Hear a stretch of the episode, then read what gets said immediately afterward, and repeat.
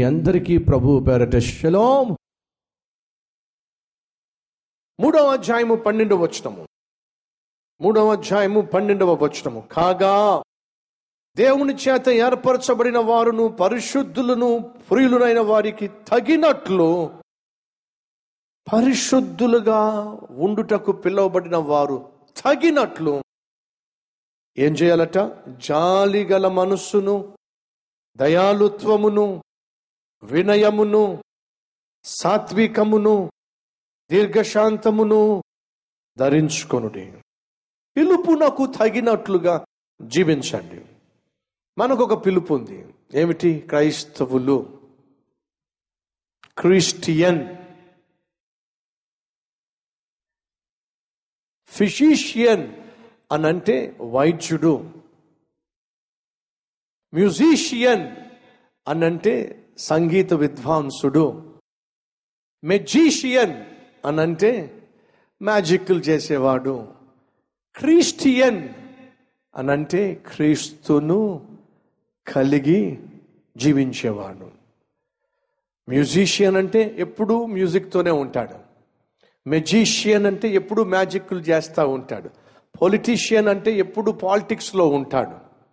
Physician అంటే ఎప్పుడు వైద్యం చేస్తూ ఉంటాడు. క్రిస్టియన్ అంటే ఎప్పుడు క్రీస్తును కలిగి జీవిస్తాడు అద్భుతమైన అర్థం దాంట్లో ఉంది కానీ ప్రశ్న ఏమిటంటే క్రీస్తును కలిగి మనం జీవిస్తున్నామా? క్రీస్తును కలిగి మనం జీవిస్తున్నట్లయితే మనలో తొమ్మిది రకాల క్వాలిటీస్ కనిపిస్తాయి. అవేమిటో బైబిల్లో ఉన్నాయి. బైబిల్లో చక్కగా రాశాడు. పిలుపుకు తగినట్టుగా జీవించండి. మీరు క్రిస్టియన్నా అయితే మీరు క్రీస్తును కలిగి ఉన్నారు. క్రీస్తు పరిశుద్ధుడో మీరు పరిశుద్ధంగా జీవించాలి. ఆయన జాలి గలవాడు ఆయన దయ గలవాడు ఆయన సాత్వికుడు ఆయన వినయం గలవాడు ఆయన దీర్ఘశాంతం గలవాడు. ఇంకా ఏముందో చూడండి? మీరు జాలి గల మనస్సును దయాలుత్వమును వినయమును సాత్వికమును దీర్ఘశాంతమును ధరించుకొనుడే. ఎవడైనను తనకు హాని చేసినని అనుకొని నెడల ఒకరినొకడు సహించుచు ఒకరినొకడు క్షమించండి. క్షమించండి.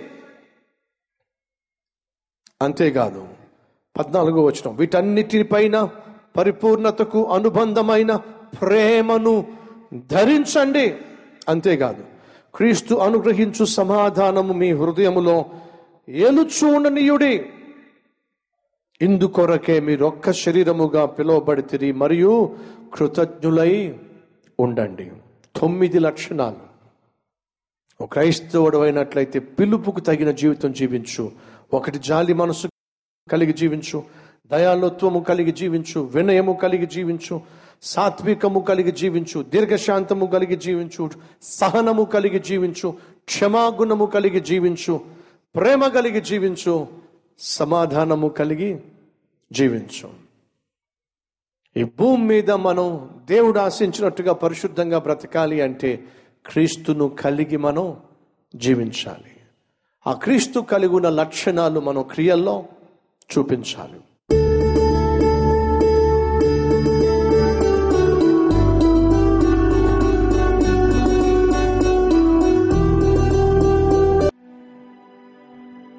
మహాపరిశుద్ధుడు అయిన ప్రేమ కలిగిన తండ్రి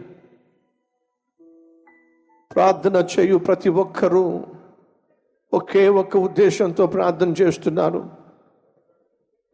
నాయన నన్ను మమ్ములను క్షమించయ్యా.